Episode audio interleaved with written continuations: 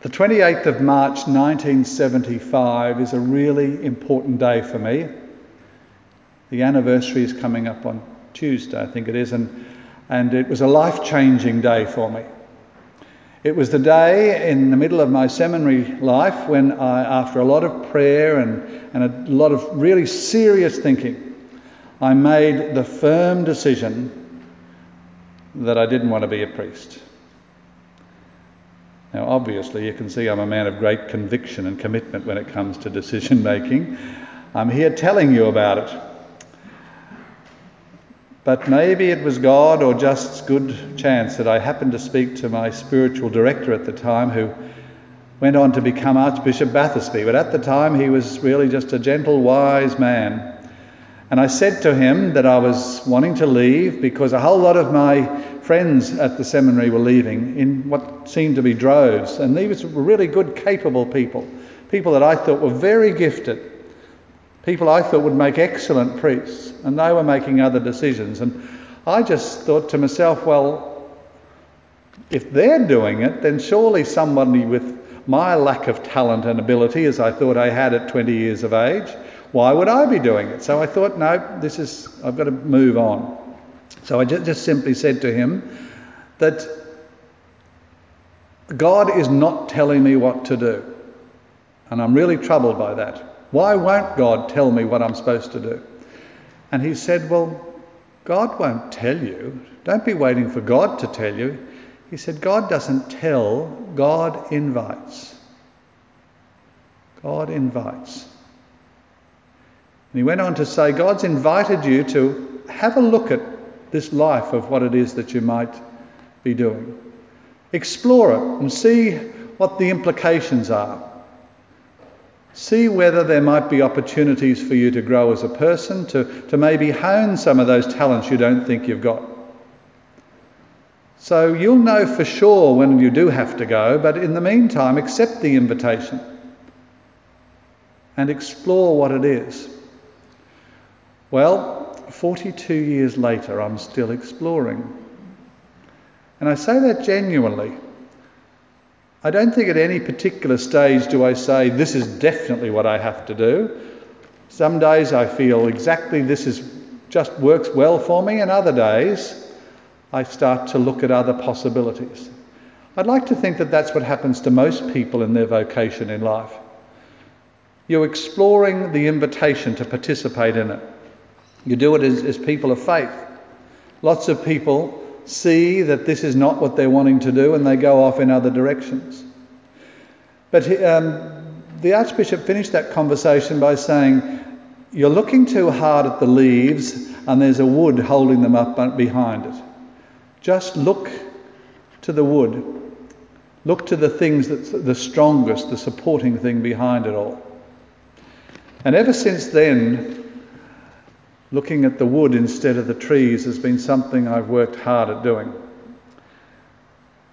I mention that today particularly because we hear of some people who are looking so hard to find out what Jesus is on about that they miss what he's got to say. Throughout the three readings today, there is a focus on light and the ability to see. We hear that uh, in the first reading that God doesn't see people like we do. God doesn't look for the outer appearance. And that wonderful reading, um, the second reading from um, the uh, sorry, the first reading from Samuel, where they he didn't notice Joseph. Joseph was not a, a person of great appearance or ability, and yet he saw within this man something of the leadership that was required. Then we settle on the great passage of the man born blind, the whole conflict between the Pharisees, who are supposed to be the people of vision. They're the leaders.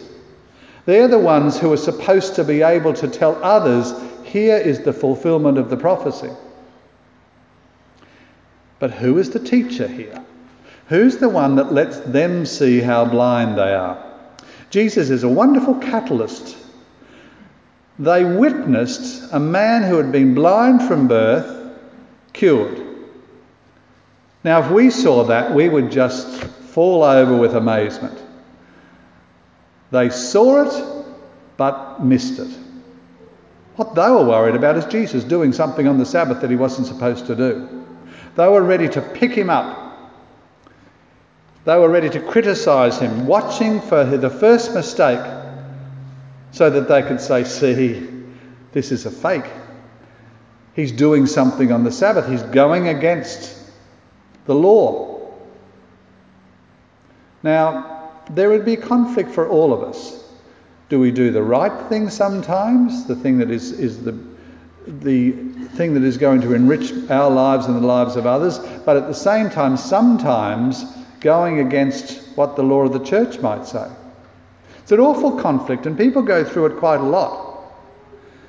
But behind it all, you have to ask the, yourself the question Am I doing this out of the other law of God, which says love of God and love of neighbour?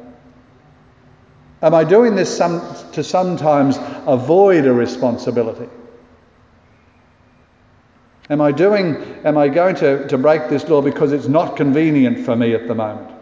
No, that's not the reason to transgress something that might be lawful. You need to ask yourself, am I comfortable standing before God knowing that I, what I've done, I've done for the very best of intentions? We have a blind man who could see what the Pharisees refused to see. They were looking for reason and blame, whereas he was looking for an insight into the way God works in his life. That's what we're here for today. Looking for some way, not an excuse to get out of something, but a reason to get further into something. We get confused by what we see in the world. We see a whole lot of contrary values. We see things that distract us. We see things that lure us in and say, this is the way you should lead your life. Acquire things. Get yourselves comfortable in life. Sit back and let it all happen around you. We also see a world that is far from perfect. And our God allows us to live in an imperfect world. Not so that we will just tolerate it or complain about it, but so that we can do something to change it. Not saying I'm not gifted enough, or I'm not worthy enough, or some people are better. God won't tell you to do it, God will invite you to be part of it. That's why this really small part of the year called Lent is such an important occasion for us to start doing a little bit of looking seeing things that for the rest of the year we've been trying to dismiss or ignore. This is a time not to turn away from what we can see is possible for us. It's a joyful season when we might first of all start to bring a bit of good humour and compassion to our, own, our own blind spots. The things that we'd rather not see, the uncomfortable things that upset us sometimes, and so what do we do? We walk away. This is a time to be on guard when we get a little too confident about who God is for us and how God works and what God can and cannot do as far as we're concerned. To look at new options as to how God may visit us in this world.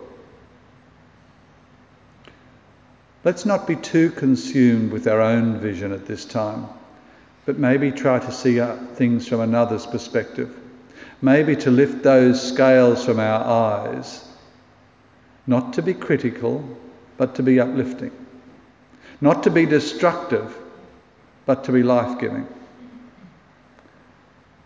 Two weeks left to make this season happen for us. Please don't waste it because you'll look at the wood of the cross. Please don't see only leaves around it see the heart of what Christ came to do, and respond as we know we should.